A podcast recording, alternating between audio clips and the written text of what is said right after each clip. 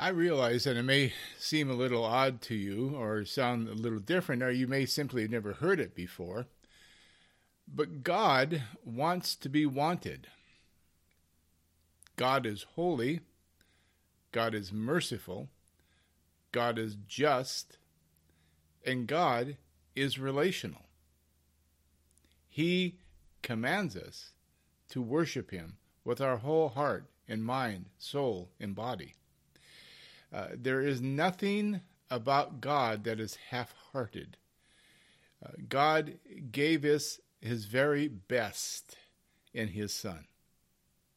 He didn't simply make some kind of a works based program for righteousness that He could uh, simply reveal through one of the prophets and, and give us a formula for getting to heaven.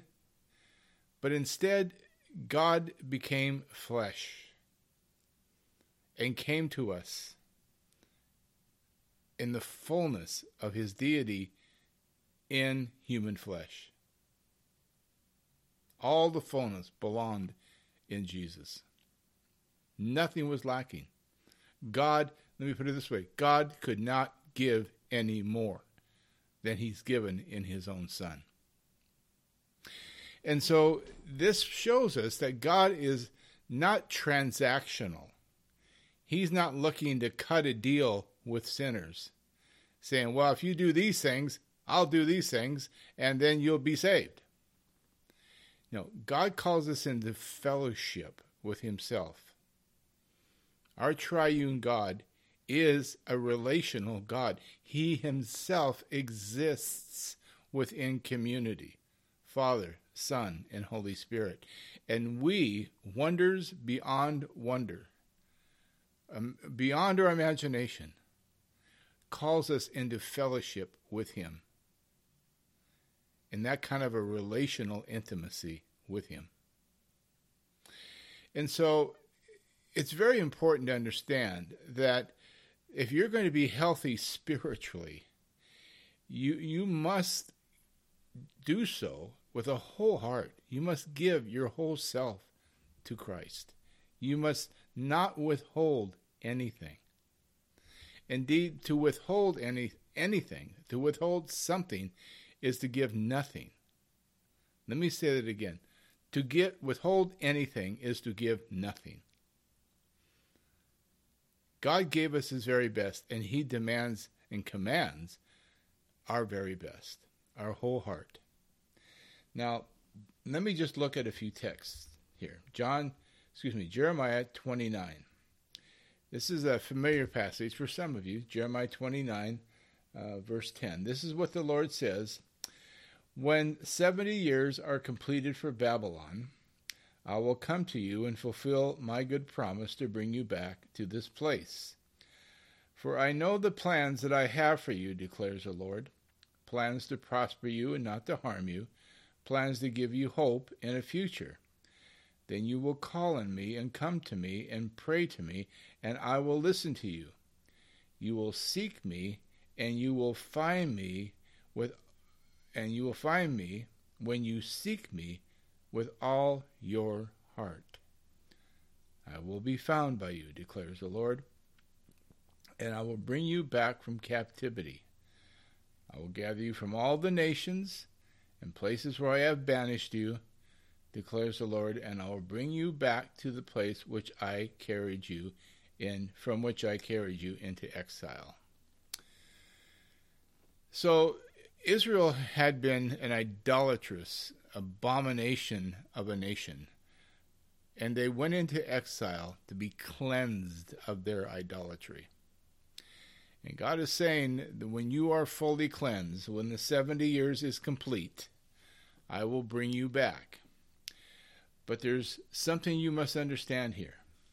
This is a promise to Israel under the new covenant. And we understand today, let me read that Jeremiah 31 31. The days are coming, declares the Lord, when I'll make a new, a, a new covenant with the people of Israel and with the people of Judah. It will not be like the covenant I made with their ancestors when I took them by the hand to lead them out of Egypt, because they broke my covenant, though I was a husband to them, declares the Lord. This is the covenant I will make with the people of Israel after that time, declares the Lord. I will put my law in their minds, and I will write it on their hearts. I will be their God, and they will be my people. No longer will they teach their neighbor or say to one another, Know the Lord, because they will all know me, from the least of them to the greatest, declares the Lord.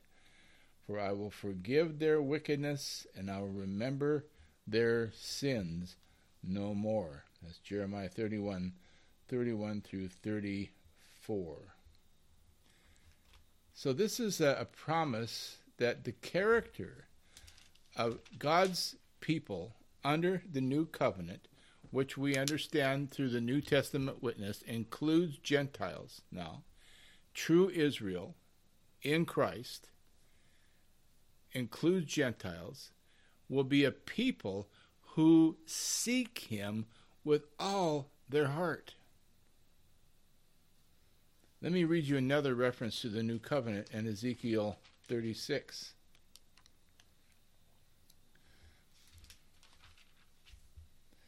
For I will take you, verse 24, for I will take you out of the nations.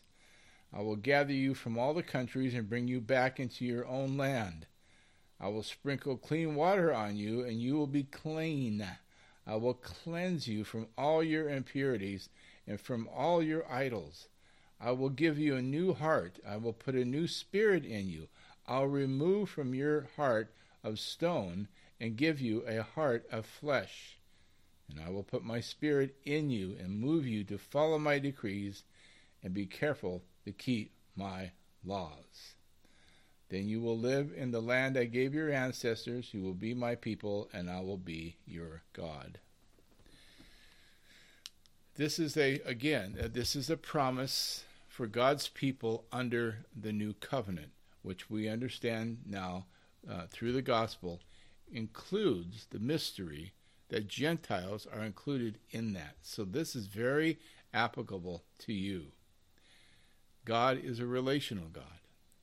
And what I'm saying to you today, the central point I'm making here, is that for you to be spiritually healthy, you must pursue Him with your whole heart. To hold back anything is to give nothing. Let me read you a few other texts now from the New Testament or the New Covenant. In Hebrews chapter 11, in what is oftentimes called the faith chapter, we read this By faith, Enoch was taken from this life so that he did not experience death. He could not be found because God had taken him away. For before he was taken, he was commended as one who pleased God. What a fellowship Enoch had with God, that he was so pleasing to God that he longed, his whole spirit, soul, mind, and body was so devoted to God, that God was so pleased with his fellowship with him, he didn't let him see death. He just took him.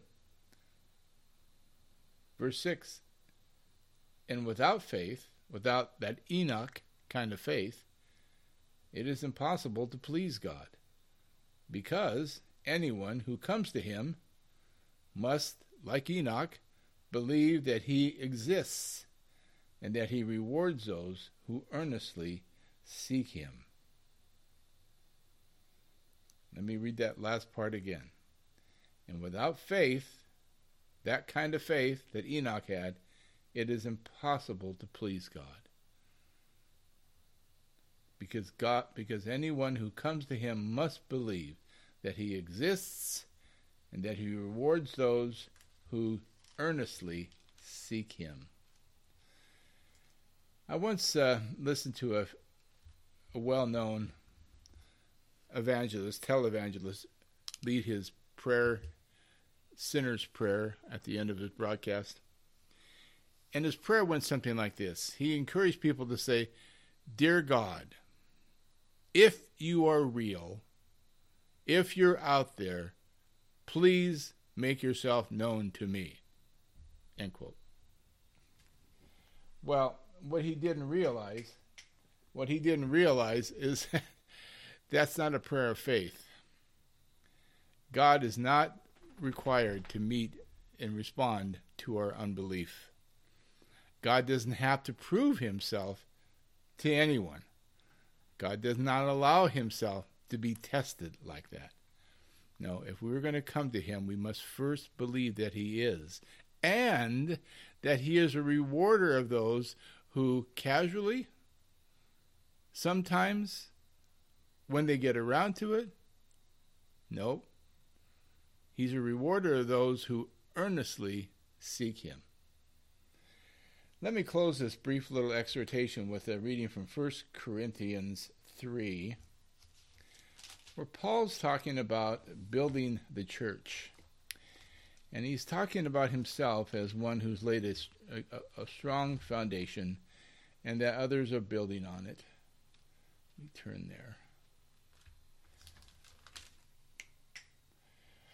He says, verse 10 By the grace God has given me, I laid a foundation as a wise builder, and someone else is building on it. But each one should build with care. For no one can lay any foundation other than the one already laid, which is Jesus Christ. If anyone builds on this foundation using gold, silver, costly stones, wood, hay, or straw, their work will be shown for what it is, because the day will bring it to light. It will be revealed with fire, and the fire will test the quality of each person's work. If what has been built survives, the builder will receive a reward.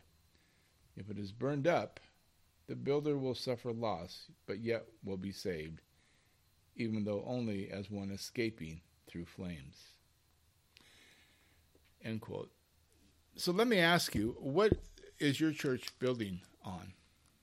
What is your church built upon? Is it built upon the gold and silver and costly stones of genuine commitment, of devotion, wholehearted devotion? Or is your church and perhaps yourself built upon the wood, hay, or straw of some kind of a generalized devotion that is happy to go to church, is happy to partake in the sacraments, happy to sit through the sermons, happy even to give out of their financial resources, but really takes more of an attitude of, well, I, I, I want to know what I have to do to go to heaven so that, you know, I, I can be, I have that assurance and then go about my own way of life. There's a lot of people, a lot of churchgoers who think like that. But there's nothing Christian about that. There's nothing Christian about that. Jesus repeatedly said that anyone who came to him and loved mother or father or family or other things more than him could not be his disciple. People came to him and said, Let me first go bury my dead, my father, and then I will uh, follow you. And Jesus responded, Let the dead bury the dead, but you come and follow me. Jesus didn't take excuses. He didn't take reservations. He didn't take pledges. He didn't take good intentions. If you're going to follow him, you had to leave everything. You had to drop the nets. You had to leave everything and follow him. So God is a relational God. He confronted constantly, Jesus certainly did, during his ministry, a people whose hearts were somewhere other than wholehearted towards God. In fact, he said in Mark chapter 7, he spoke uh, to these uh, Pharisees and teachers of the law. He said, These people honor me with their lips, but their hearts are far from me. They worship me in vain. Their teachings are merely human rules. That's a quote from Isaiah. So he's saying quite, clearly there that their the worship of the Pharisees and the teachers of the law was not acceptable to God. Think of that. There are churches filled throughout America and throughout the West, throughout the world, really, that are offering God a form of half hearted worship that simply is not acceptable. And He simply will not respond to.